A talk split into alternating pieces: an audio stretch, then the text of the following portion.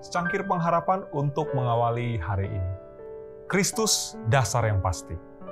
Sebab ada tertulis dalam kitab suci, sesungguhnya aku meletakkan di Sion sebuah batu yang terpilih, sebuah batu penjuru yang mahal, dan siapa yang percaya kepadanya tidak akan dipermalukan. 1 Petrus 2 ayat 6. Dalam kebijaksanaan yang tidak terbatas, Allah memilih batu dasar itu dan meletakkannya sendiri. Ia menyebutnya dasar yang teguh. Segenap dunia boleh meletakkan beban dan kesusahannya di atasnya. Batu itu dapat menanggung semuanya. Mereka dapat membangun di atasnya dengan ketentraman yang sempurna. Kristus adalah sebuah batu yang telah diuji. Mereka yang percaya padanya tidak pernah dikecewakannya ia telah menanggung setiap ujian.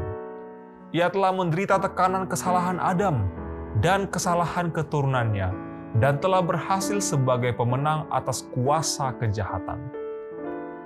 Dia telah menanggung beban yang diletakkan di atasnya oleh setiap orang berdosa yang mau bertobat.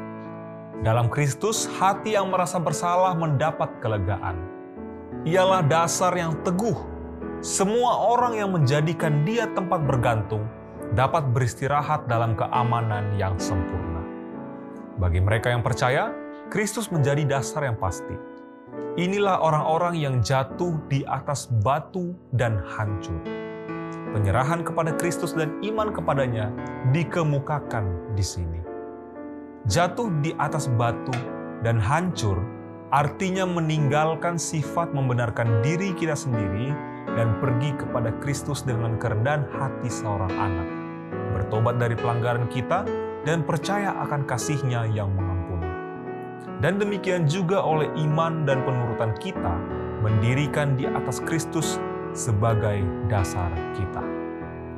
Di atas batu yang hidup ini, baik Yahudi maupun bukan Yahudi dapat membangun. Inilah satu-satunya dasar yang di atasnya kita dapat membangun dengan aman. Batu itu cukup lebar untuk semua orang dan cukup kuat untuk menahan berat dan beban segenap dunia.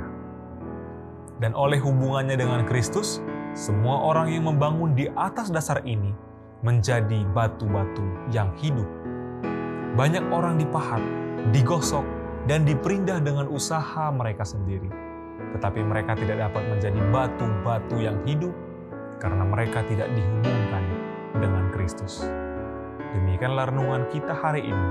Selalu mulai harimu dengan secangkir pengharapan.